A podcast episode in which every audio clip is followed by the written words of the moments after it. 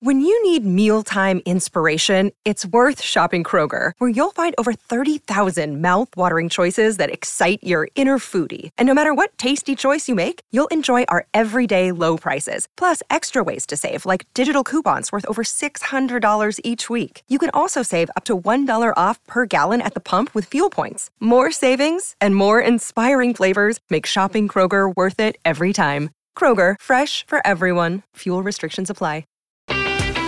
Nebraska Public Media Sports brings you live coverage of the girls and boys NSAA High School Soccer Championships from Morrison Stadium at Creighton University. Monday, May 13th, see Class B girls at 8:30 p.m. Central and Class A girls at 8 p.m. Central on Nebraska Public Media. Another day is here and you're ready for it. What to wear? Check. Breakfast, lunch and dinner? Check. Planning for what's next and how to save for it? That's where Bank of America can help. For your financial to-dos, Bank of America has experts ready to help get you closer to your goals. Get started at one of our local financial centers or 24-7 in our mobile banking app. Find a location near you at bankofamerica.com slash talk to us. What would you like the power to do? Mobile banking requires downloading the app and is only available for select devices. Message and data rates may apply. Bank of America and a member FDIC.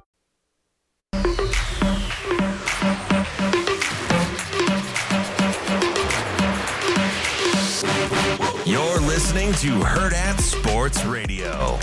Watching the last drive from the sideline, you know, it it was you know it was just believing. You know, um, Coach DeBoer he always preached to us. You know, um, we're built for this moment. You know, and we believed it. And uh, no matter you know the uh, circumstances, you know, um, the adversity that went, we went through during that drive, you know, you know, every, I know everybody on the sideline continued to believe. You know, continue to believe in the defense that they were going to get that stop. You know, because they've done it all year. You know, you've seen it so many times uh, each and every week. You know, throughout the season. You know, them, them coming up with big time stops and big time moments. We'll, it was just wait for the play, and it was bound to happen. But um, just super blessed, and we, we were all believing on the sideline. So.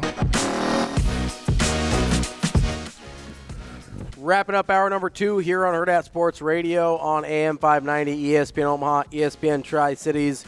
You can also find us on Twitter, Facebook, and YouTube streaming live. We're from the Hurrdat Sports Bar and Grill on the H&H Chevrolet stage. And joining us now on the War Horse Sportsbook hotline is Scott Eklund. He covers Washington football for Dawgman.com. That is the 24 7 site for the Washington Huskies. Scott, how are you this morning? I'm good, man. It's hard, it's hard to believe we're where we're at. Um, I'm really tired. I didn't sleep much last night. We were we.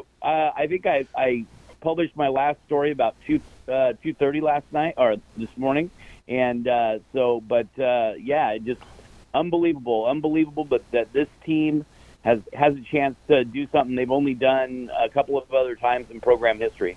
Scott, so we appreciate you you getting up early with us this morning, uh, considering the late night. But I, I mean, talk about just how far this program has come to be in a position where, you know, they're literally one game away from a national championship, whereas even a few years ago, I think even when correct me if I'm wrong here, but even when Chris Peterson made the college football playoff in was that 2015, I don't know that it felt this uh, tangible in terms of a national championship being in their grasp. Just how far has it felt like Washington's come just in a really short period of time?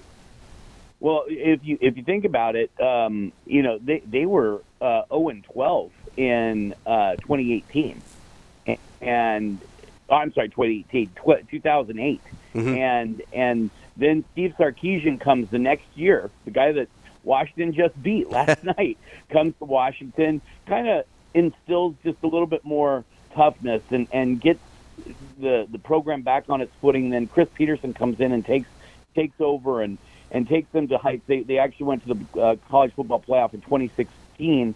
And you're right. Uh, when you looked at that uh, college football playoff, um, and to be honest with you, I don't even remember who I, who I know Alabama won. I'm pretty sure Alabama won it, or Clemson might have won it. Whoever won it that year, Washington was the fourth team that year that nobody expected Washington to do much. They and they really they stuck with uh, Alabama for for about a half, and and then mm-hmm. Alabama kind of took took off from there.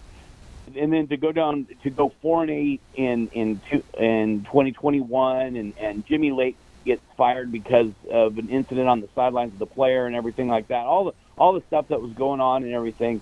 To be here now, maybe we saw it could happen down the road, but not in year two of Kalen DeBoer and his staff being here. I mean, it's just to think of all the things that had to happen, and, and really, I think the only reason it, it's available is because of the transfer portal. Because Michael Penix is a generational quarterback. Mm-hmm. He shows up at the University of Washington. It's a perfect marriage of player and, and scheme and coach, and and that's why we're where we're at. They had they had a good foundation of talent.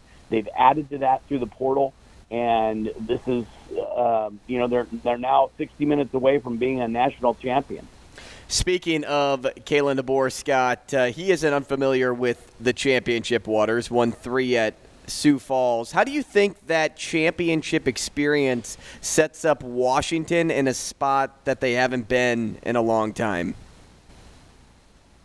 Well, it, you know, it's it, it, the foundations that Kalen DeBoer and his staff have brought with them through the all the journeys. If you if you go back, I mean, Kalen DeBoer is only three years younger than I am. Forty nine years old. It's taken. You know, so many of these coaches are getting get getting winning earlier. You know, they're they're they're being promoted to to head coaching jobs at major universities. Ryan Day at Ohio State, Lincoln Riley at o- Oklahoma, and then at and now at USC. You know, you see these coaches getting these jobs, and, and they're getting them in, in their early 30s, and and um, having success, but maybe not getting over that hump. Kalen DeBoer has paid his dues. He's paid it at, at the Division three level or Division two level. He's or NAIA level. Um, he's done it um, at every at every level, and he's won at every level. I mean, the guy is 104 and 11 as a head coach. So for for what the culture that he was able to bring in and, and and establish here very quickly, there was already a pretty good foundation because of what Chris Peterson left and and everything. But um, you know, but then there was two years of the Jimmy Lake era that just never really panned out. And, and but there was still guys here that were talented, that wanted to work hard, and wanted to kind of sell out for the team. And Kalen DeBoer has just taken that to that next level. And um, I think it's the confidence that he and the coaches have in the players, but the confidence that they have. They know we've been here before. Yes, it was maybe at a lower level, but we've been here before, and we know what it takes to get us to that national title. And I think that that really has the players believing that hey, no matter what anybody says about us, no matter how many people doubt us, we are we can win, and we know we can win, and we know who we are, and that's and they've got just some unbelievable leaders on this team. I mean, it's just the combination is absolutely perfect for for the championship run they're on right now. We're talking with Scott Eklund. He uh, covers Washington football for Dawgman.com of the 24 7 Sports Network. Uh, Scott, what I'm, I'm curious when you go back to the hiring of Kalen DeBoer, what was the reaction to his hiring? Obviously, he'd had a little bit of success at uh, at Fresno State, although he was only there for you know the COVID year, which is like half a year, and then the full year in 2021. Just what was the reception of him when he was hired? Because he was still, I think, fairly unknown at the time. Well, I mean, he'd only been a head coach at Fresno State for two years, mm-hmm. really, and and so everybody's like, "Oh, okay." And his name started to pop up a little bit more. They were Washington was in, heavily in the running for the Iowa State head coach, and they were also looking at the Wake Forest head coaches, bringing him in. But uh, Kalen DeBoer is the one that they really kind of honed in on as as things kind of moved along, and uh, you know we we just uh, Jen Cohen, the then uh, athletic director at the University of Washington, she's now down at USC. She just she she wanted a guy who fit the culture and a guy who was going to go out and hire um, hire coaches that had that ability to recruit and also coach she wanted a guy who was going to um, instill a confidence in the program and everything like that. I don't know if any of us saw this being where we'd be at, not just two years in, maybe even a decade in. Washington has never been a, they've always been a top 25 team, but they've never been a perennial top 10 team. And for, for Kalen DeBoer to be able to take it this far and, and do what he's done, is is just incredible. And so when he was, but when they were going through the the process of hiring a coach, he was just a guy because of everybody that that Jen Cohen talked to said Kalen DeBoer is a guy who knows football. He knows how to build a culture. He does it right. He does it the right way. He doesn't cut corners. Everything is about the team. Everything is about the family that that he wants to install instill in his players, and um, he's going to be a great great person for you. So I think when when things came down to it, um, I, I think they would have preferred to have the Iowa State coach, to be honest with you, but um, it didn't work out that way. He decided to stay there, and um, Washington fans and Husky Nation are reaping the benefits of it because Kalen DeBoer um, has this team rolling, and um, we'll we'll see what the future holds. But right now, um, to be where he's at two years in, uh, it, it's just it, it's hard to fathom how far this program has come. Scott, we have to talk about Michael Penix for a moment. Uh, a moment. Hurrdat Sports Radio's Heisman Trophy winner, Michael Penix, that is. Uh, we know he has great arm talent, but I think nationally, to, to the average college football fan, he really put on a show last night. Make it even more exciting, though, for the average football fan for a moment. Who would you compare Michael Penix Jr. to if you had an NFL comp in mind? Oh boy, that you need to give me that question ahead of time. um, uh, boy, um, you know, I could see him being compared to someone like. Uh, okay, when I say this, I, I mean we're talking about arguably the all-time greatest quarterback of all time, but he has a little Tom Brady in him. Okay, he's he's the guy who gets kind of surly on the sidelines every now and then he wants he demands perfection from his teammates and everything like that. He doesn't get surly toward his teammates, but um, he's a guy who's got a. Tom Brady always had a great arm, and he he could throw the deep ball. He could do a lot of different things. He had pinpoint accuracy. Michael Penix has that too. Um, the one thing that Michael Penix can do, and we saw it a few times last night, is he can run, whereas Tom Brady can never run. but you know, uh, you know, you got a long way to go to get to Tom Brady's level about winning but the, he just has that moxie, and and you you watch him. If you go back and you watch that um, the Pac-12 championship game, and you watch Bo Nix, who are you know unquestionably had a great season uh, the last two years actually for the Ducks, and um, but you looked at Bo Nix and his demeanor and his sideline, the look on his face, he looked very um, stressed, intense, uh, worried, whatever you want to call it. Michael Penix was joking on the sidelines of that game when it was tied, and and that just isn't isn't normal for guys at this level. And then and then you throw in, you know, he's a guy who can throw the ball any any throw, and mm-hmm. he's just a special special player.